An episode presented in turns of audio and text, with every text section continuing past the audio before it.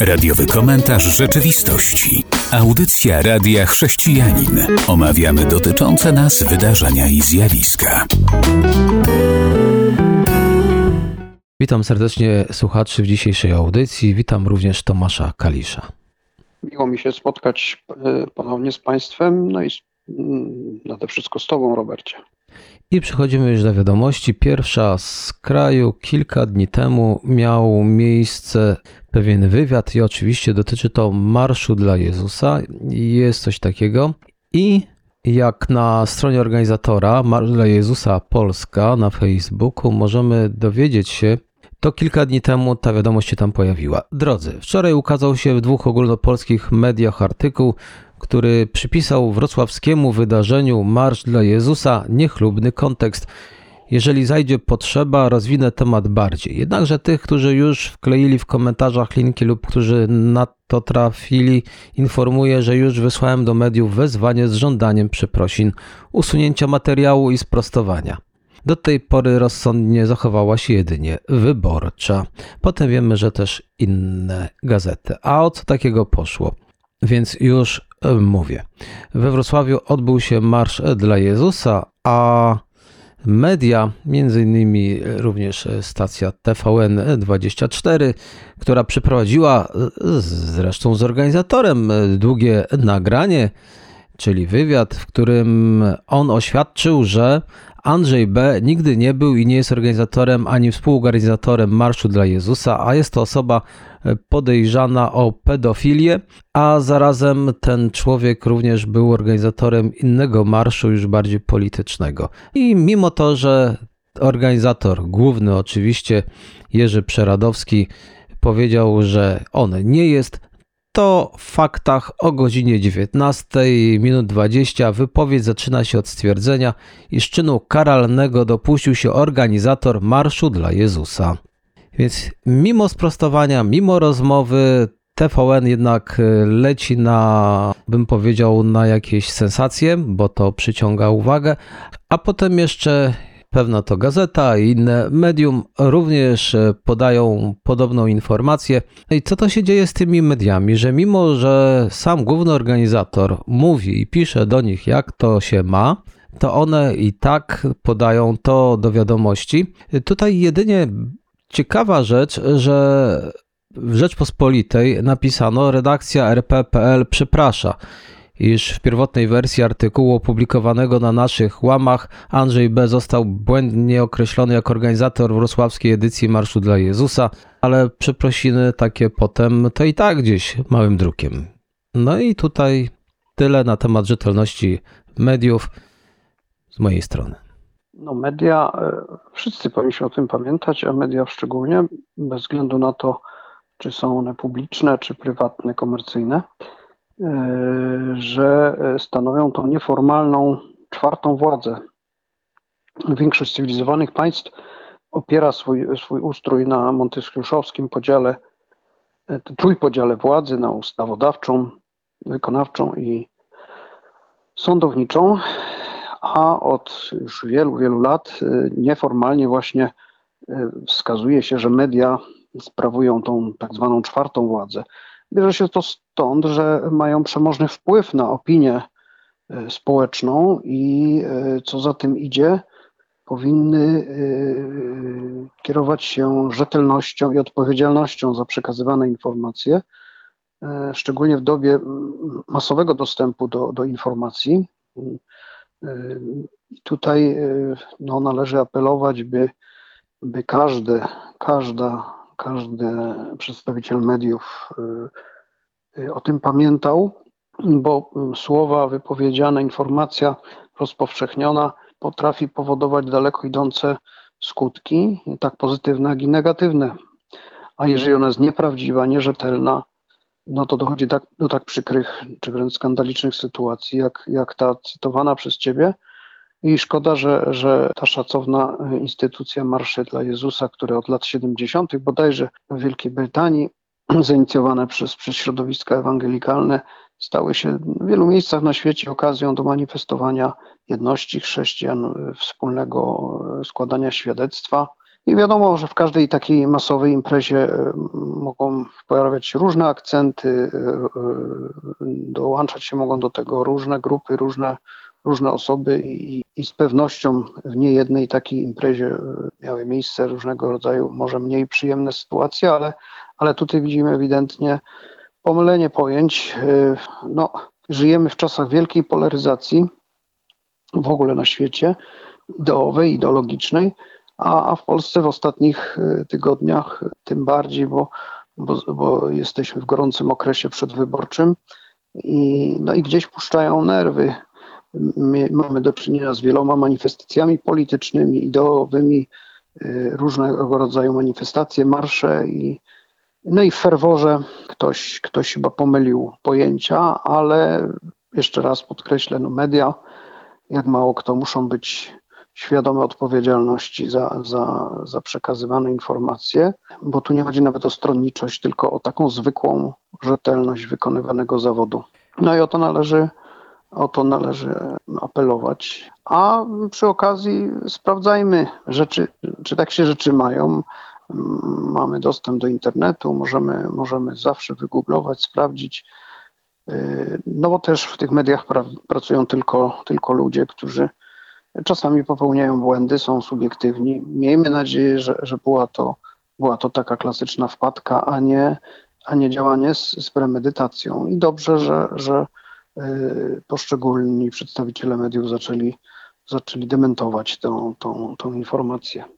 Radio Wrocław na swojej stronie inform poinformowało znacznie więcej i wyjaśniło. Tutaj błąd na koniec chciałbym powiedzieć, że rzeczywiście ta wpadka ma miejsce z wolontariuszem i tu nie chciałbym już dalej przedłużać.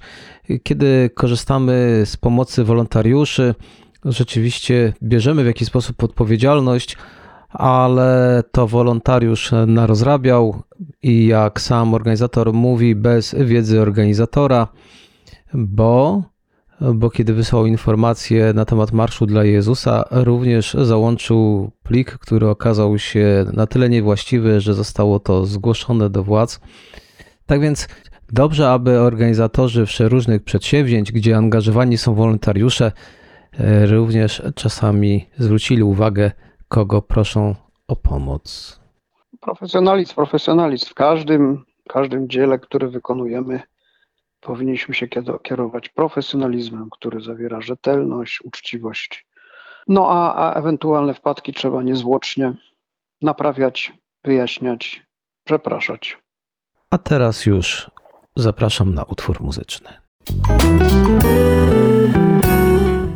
Wysłuchaliśmy utworu muzycznego i powracamy. Wciąż jesteśmy w Polsce. Tak króciutko chcieliśmy wspomnieć, bo to kilka dni temu sieć rozgrzała się do czerwoności, co niektóra, kiedy padło zdanie z podręcznika do religii, że jest tam zachęta do zabijania. Wolę umrzeć niż zgrzeszyć w podręczniku. Pojawiło się takowe zdanie. Wydawnictwo WAM z Krakowa, które wydało ten teraz dla niektórych budzący kontrowersję podręcznik do religii dla uczniów klas trzecich, zapowiada, że dokona niezbędnych zmian.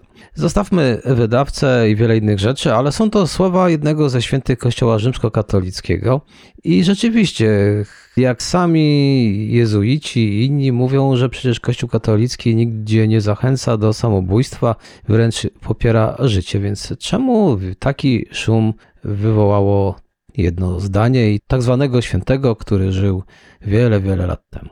No, wszystkim dlatego, że nie zostało to zdanie zapisane w jakimś kon, kon, kon, kontekście, który by to wyjaśniał, tylko zostało użyte dosyć instrumentalnie w, w wypowiedzi bodajże jakiegoś, jakiegoś dziecka tam na jakimś obrazku czy ilustracji i stąd, stąd podejrzenia o, o niecne sugestie. No, w najlepszym wypadku jest to sytuacja wysoce niefortunna, z cytatami trzeba w ogóle uważać, i, i, i szkoda, że, że trafiło się to tak szacownemu wydawcy jezuickiej, jezuickiemu e, Wamowi z Krakowa, który to wydawca zresztą na prędce obiecał, że w kolejnej edycji tego podręcznika e, dla katolickich uczniów trzeciej klasy przygotowujących się do, do, do sakramentu pierwszej komunii. No, że to skoryguje, bo, bo jest to co najmniej niefortunne. E, natomiast ciekawy, ciekawa jest reakcja e, przedstawicieli episkopatu odpowiedzialnych właśnie za edukację religijną. No, oni nie widzą problemu. To, to wydawca jezuicki, e, który tylko wydaje treść, za którą ktoś odpowiada bardziej niż wydawca, no się jakoś zmitygował, a, a, a ci, którzy są odpowiedzialni za, za edukację religijną, za katechezę w, w, w polskim kościele katolickim, niekoniecznie się poczuwali do, do wyjaśnienia sytuacji. Powtarzam, no, miejmy nadzieję, że niefortunnej. I tak pewnie było. Warto, jak zauważyłeś, zwracać uwagę, bo cytaty bardzo często są wyrwane z kontekstu, a też cytat może być piękny dla jednej osoby, ale druga osoba go umiejscawia w całkiem innym kontekście i dla niej on może być nie tyle niezrozumiany, a nawet często wręcz niewłaściwy. To tak bywa z cytatami. A teraz przechodzimy do kolejnej wiadomości. Policja w pewnej to miejscowości nie będzie już zgłaszać płci ofiar przestępstw w związku z zarzutami o błędne określenie płci. Chcę to powiedzieć jako ciekawostka, bo zamieszanie jest, jeśli chodzi o płeć, LGBT i te inne tematy. To Departament Policji w pewnej to miejscowości w Stanach Zjednoczonych poczuł się zagrożony, bo faktycznie zarzucono mu, że źle zidentyfikował płeć. To oni teraz powiedzieli, to w takim razie nie będziemy mówić, jaka to płeć. Potem inni zresztą zawodowo mówią, no ale jak bez podawania płci mamy to określać. Chciałem tylko zwrócić uwagę, że pewne pomysły prowadzą do sporego zamieszania.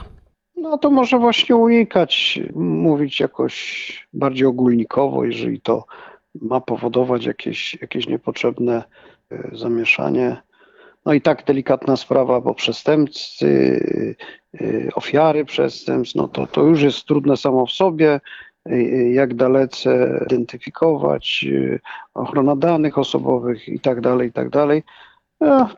W różnych językach różnie to zresztą się wyraża.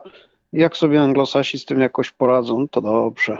Podobny problem jakiś czas temu również był, bo zaniechano mówienia już jakiego koloru jest przestępca, bo też uznano to za niewłaściwe w pewnych to miejscach w Stanach Zjednoczonych, więc wtedy też problem, no bo jak tutaj rysopis podać, niektórym się to nie podobało, że się ich określa jeśli chodzi o kolor skóry. Teraz, jeżeli chodzi o płeć, to niedługo pewne organy ścigania będą miały duży problem, ale jeszcze większy pewnie dziennikarze, bo już nie będą wiedzieli, co napisać. A jak jeszcze się zawody przestaje podawać, bo w Polsce, zobacz, jest taka dziwna mania, że przy niektórych przestępstwach podawany jest również zawód osoby, która się tego dopuściła. Osobiście wydaje mi się, że niekoniecznie, bo to jest tak, wypadek spowodował ksiądz, no to trzeba byłoby też powiedzieć, że na przykład wypadek ten spowodował hydraulik, jak jechał samochodem, albo jechała pani księgowa i spowodowała wypadek. No tak, ale e, zrozumiałe jest, że uwagę e, przykuwają zawody, które są powszechnie uznawane za, za te, które e, cieszą się jakimś większym zaufaniem społecznym. Nauczyciel, psycholog, Policjant. E, właśnie duszpasterz, policjant. No, no to nie dziwota, że, że jest, jeżeli jest jakieś wydarzenie, e, e, które no, dla, w którym być może ta, ta profesja może mieć jakiś, jakiś większy związek, czy, czy może mieć jakiś większy wpływ no to się ją podaje. No ale tu też e, należy być rozważnym, żeby nie doprowadzić do absurdu, bo będziemy mówić o listonoszu, o, brukarzu. O, w tym tygodniu brukarze mieli swoje święto, też ważny zawód, jak każdy. No, no, no, zawsze trzeba pamiętać, żeby nie, nie, nie sprowadzać do absurdu, ale, ale w pewnych sytuacjach e, być może jest to wskazane, no, no ale rozwaga, rozwaga na pewno jest przydatna. Myślę, że niekoniecznie będzie to właściwe, dlatego że ludzie sobie utrwalą, że wypadki są powodowane albo jakieś przestępstwa przez jakąś grupę zawodową, zaś inne w ogóle. I tutaj przykładem, zanim przejdziemy do utworu muzycznego, jest wiele lat temu, kiedy mówiło się o pedofilii, to wymieniało się praktycznie wyłącznie duchownych. I można byłoby powiedzieć, że w Polsce pedofilia rozwija się tylko wśród duchownych, ale potem jakiś czas minął i wybuchła afera podobna w środowisku już nauczycieli. No i wtedy mogli już niektórzy zauważyć, że jest jeszcze inne środowisko. A przecież wiemy, że ten problem dotyczy każdej grupy. I teraz śmiesznie to będzie wyglądało, że jeżeli zaniechamy mówienia zawodu, zaniechamy mówienia koloru skóry i zaniechamy mówienia płci, to wyjdzie coś, co trudno teraz określić. Na pewno nie będzie to takie ciekawe dla dziennikarzy ani dla słuchacza. A teraz utwór muzyczny. A teraz przejdźmy do Norwegii. Małżeństwa w Norwegii, co niektóre, mogą być uznane za nieważne z powodu niewłaściwej liturgii. Nie będziemy rozsądzać liturgii ani kościoła, w którym to miało miejsce, ale sama sytuacja jest zamieszanie. I okazuje się, że profesor prawa ostrzega, że małżeństwa zawarte w kościele metodystycznym w tym kraju w ciągu ostatnich 30 lat nie są legalnie małżeństwem, bo jakiś kruczek jest, bo zmienili sobie po drodze samą liturgię. Czy te pary powinny się mocno martwić, że nie były małżeństwem przed Bogiem? Przecież przed Bogiem to małżeństwo jest ważne, a teraz najwyżej mogą tylko dopełnić pewnych formalności wiadomo, że jak ktoś wziął kredyt, nazwijmy to na małżeństwo, no to teraz musi to odkręcać, ale ja bym chciał się skupić na małżeństwie. Przecież przed Bogiem zostało zawarte i małżeństwo jest, więc co ktoś mówi, małżeństwo nieważne? Prawnie pewnie tak.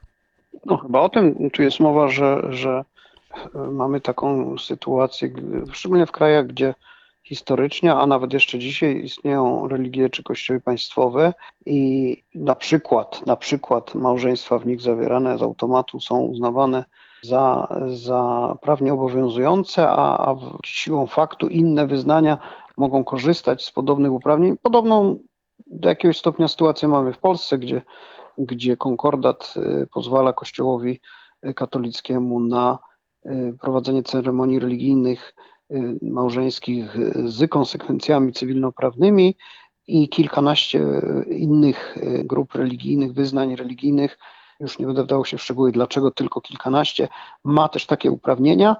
No ale państwo y, stawia jakieś wymogi, musi się to odbywać w jakichś, w jakichś konkretnych ramach, żeby nie, nie było właśnie takich sytuacji, gdzie ktoś może podważyć prawomocność takiego aktu, chociaż i w Polsce takie przypadki miały już miejsce, bo nie, nie, zostały, nie zostały dopilnowane wszystkie procedury.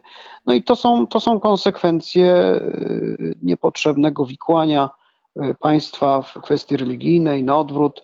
Y, w nowoczesnych społeczeństwach to, to, to instytucje państwa powinny o tym decydować i ujednolicać to nie rozdrabniać się w tym względzie, żeby właśnie potem nie było takich nieprzyjemnych sytuacji. Mówimy tutaj tylko i wyłącznie o strony prawnej, bo, bo małżeństwo jest specyficznym aktem cywilnym, prawnym, z konsekwencjami prawnymi daleko idącymi w, w społeczeństwie, no i, i, i tutaj instytucje państwowe powinny pilnować, żeby to miało ręce i nogi, żeby nie było potem jakichś nieprzyjemnych konsekwencji. A co do samej istoty związku małżeńskiego, no to w zależności od światopoglądu, religii, tutaj sobie każda, każda grupa e, to, to określa, ramy tego, jak to funkcjonuje w tym wymiarze nieprawnym, więc no nie ma dyskusji, czy, ci, czy te kilkaset par metodystycznych w Norwegii, no, no, w sensie istoty rzeczy na pewno są małżeństwami, nawet jak nie zostały tam pewne, pewne formuły prawne do,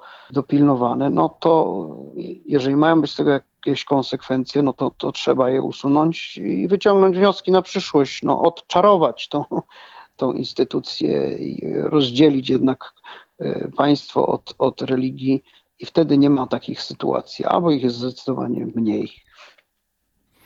Ja jednak uważam, że związki wyznaniowe powinny mieć e, ten przywilej do udzielania tego rodzaju praw młodym ludziom, aby już mogli w jednym to miejscu dopełnić wszelkich formalności i tych ze strony Kościoła i tych ze strony państwa, tak aby nie prowadziło to do dwóch uroczystości, bo idą młodzi ludzie do Urzędu Stanu Cywilnego, tak kiedyś było, a potem udają się ponownie na nabożeństwo do kościoła, dwa razy sobie zakładają obrączki, dwa razy sobie ślubują, bez sensu, totalnie bez sensu. A teraz już kolejna wiadomość. Jak na stronie Okopres można przeczytać, uczeń nie chce wziąć udziału w mszy, dyrekcja żąda pisemnego zwolnienia Świecka szkoła po polsku. Minister Czarnek, czytamy dalej, przed rozpoczęciem roku szkolnego zapowiedział aplikowanie młodym kwestii kulturowych opartych na chrześcijaństwie.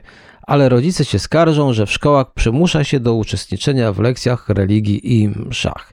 No i teraz rzeczywiście chcę o tym wspomnieć, bo dziwna sytuacja jest w szkole, kiedy to oczekuje się od ucznia albo od rodziców pisemnego zwolnienia z udziału w mszy, udziału w zajęciach religii, a z tego co ja pamiętam, to chyba jednak jest odwrotnie, czy nie tak?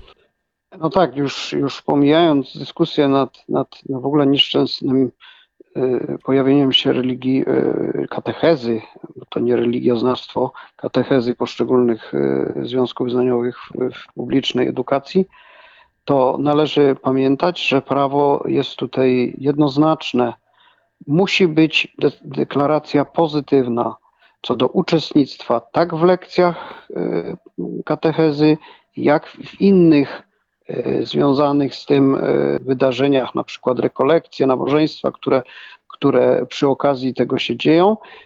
Rodzice i uczniowie, żeby w tym brać udział, muszą złożyć deklarację pozytywną. Nikt nie ma prawa, żaden organ władzy publicznej, w tym dyrektor szkoły czy nauczyciel, nie ma prawa oczekiwać od ucznia czy od jego rodzica deklaracji negatywnej, że ktoś nie chce. Czyli idą na, na te wydarzenia religijne, na samą katechezę osoby, które złożyły deklarację pozytywną, że chcą w tym uczestniczyć. I organa szkoły nie mogą tutaj przekraczać wyraźnych przepisów prawa, które wynikają no, z, z ogólnych zasad tolerancji, szacunku i, i, i nieprzymuszania, o, o tym mówi Konstytucja, że nie można nikogo przymuszać do brania lub nie brania udziału y, w, w jakichkolwiek czynnościach religijnych. Także niezależnie od tego, czy, czy religia w szkołach powinna być, czy nie powinna być, prawo stanowi, że to musi być dobrowolna, pozytywna deklaracja.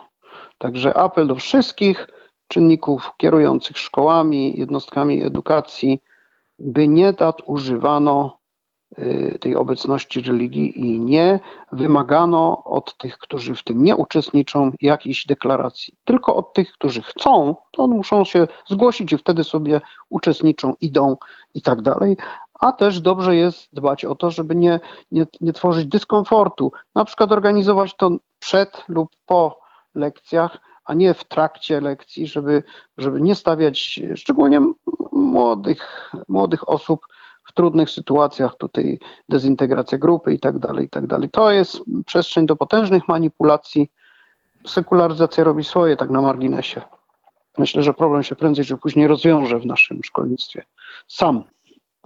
Nawet jak prawodawcy tego nie uporządkują. Tutaj akurat skierowałeś to bardziej do tych, którzy zarządzają szkołami. Podejrzewam, że wśród naszych słuchaczy jest ich znaczna mniejszość, większość zaś to są ci, którzy wysyłają dzieci do szkoły i dlatego jeszcze raz powtórzę, co już wspomniałeś, a powtórzę to już słowami artykułu 53 ustęp 6 ustawy zasadniczej. Nikt nie może być zmuszany do uczestniczenia ani do nieuczestniczenia w praktykach religijnych Dlatego też warto o tym pamiętać, że jeżeli ktoś od nas e, tego oczekuje, że żebyśmy napisali zwolnienie, to możemy odpowiedzieć: Przepraszam bardzo, ale nie jest to konieczne, dlatego że ja nigdy mojego dziecka nie zapisywałam albo nigdy nie zgłaszałam, że będzie uczestniczyć w mszach czy w jakichś innych uroczystościach kościelnych. Tak, tak, pamiętajmy o swoich prawach. I tą wiadomością kończymy naszą dzisiejszą audycję. Życzymy wszystkiego najlepszego. Dziękujemy serdecznie, do usłyszenia. Do usłyszenia. Był to radiowy komentarz rzeczywistości.